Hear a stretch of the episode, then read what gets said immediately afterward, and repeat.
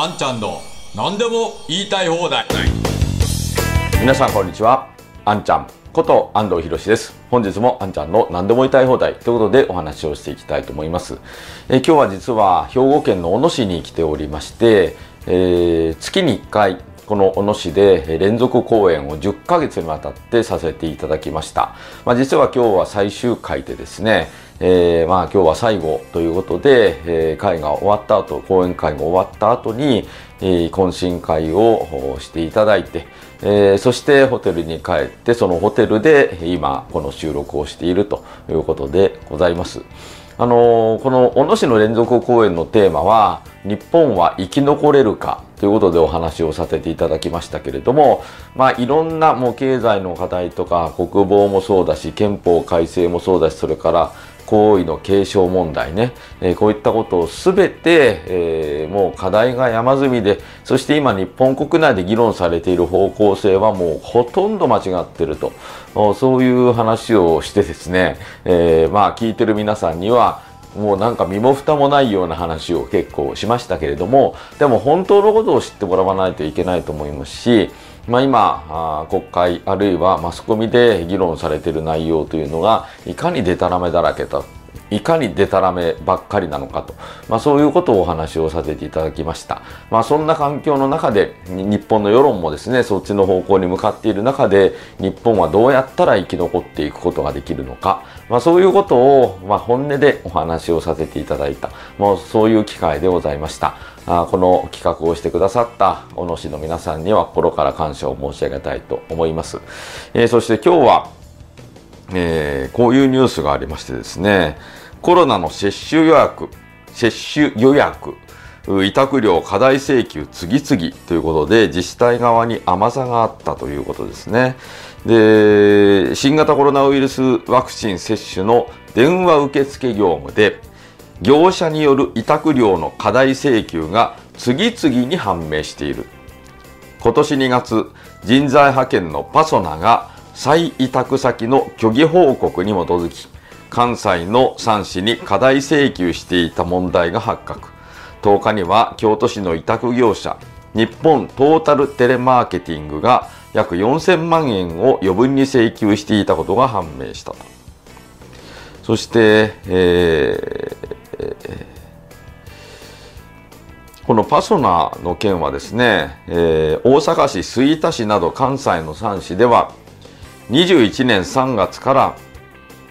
この電話の受付業務をパソナに委託そしてパソナが再委託をした先のエテルは稼働実績を水増しした業務内容をパソナに伝え3市に委託料計約10億8000万円を課題に請求していたことが23年2月に判明したということですね。まあまあひどい話だと思います。でもこのパソナが10億円も過大請求していたということはほとんどニュースになってないですよね。これ本来であれば大騒ぎにならなきゃいけないと思いますしこのように不正請求をしていたということはまさに業務委託ということを受けてはいけないという、そういう範疇の話だと思います。でもなぜかこのパソナの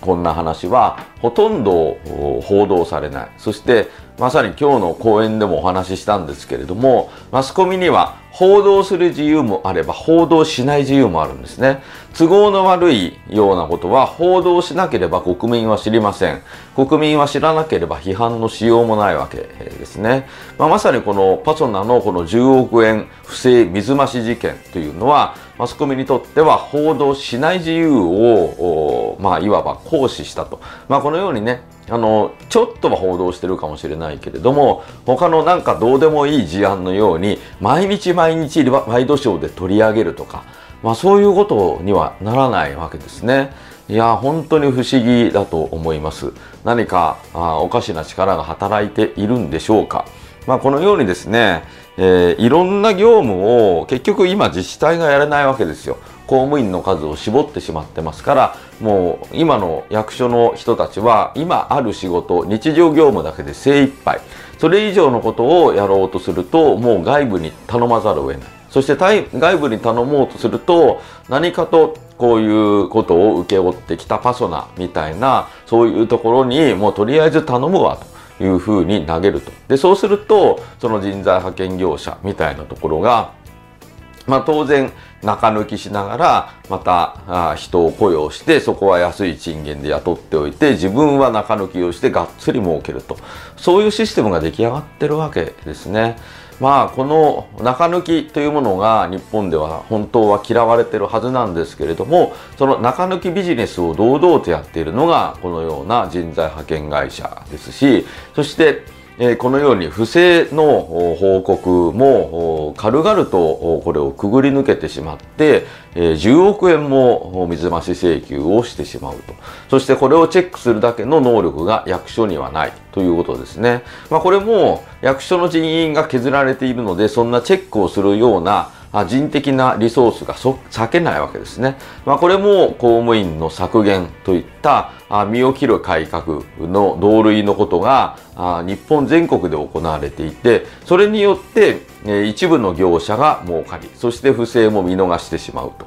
まあ、そういう環境が出来上がっているということです。もうそろそろこの公務員の数を減らしたらいいとか外部に委託したらいい仕事ができるとか、まあ、そういう幻想からは抜け出してですねやっぱり公務員はある程度適正な数いてくれないと非常時に対応することことができないとそして、えー、ギリギリの人数でやってるとどうしても民間に丸投げになってチェックもできないまんま中抜きをさせてしまうと。これはやっぱり行政の仕組みとしておかしいと思いますね。まあ、こういうことをき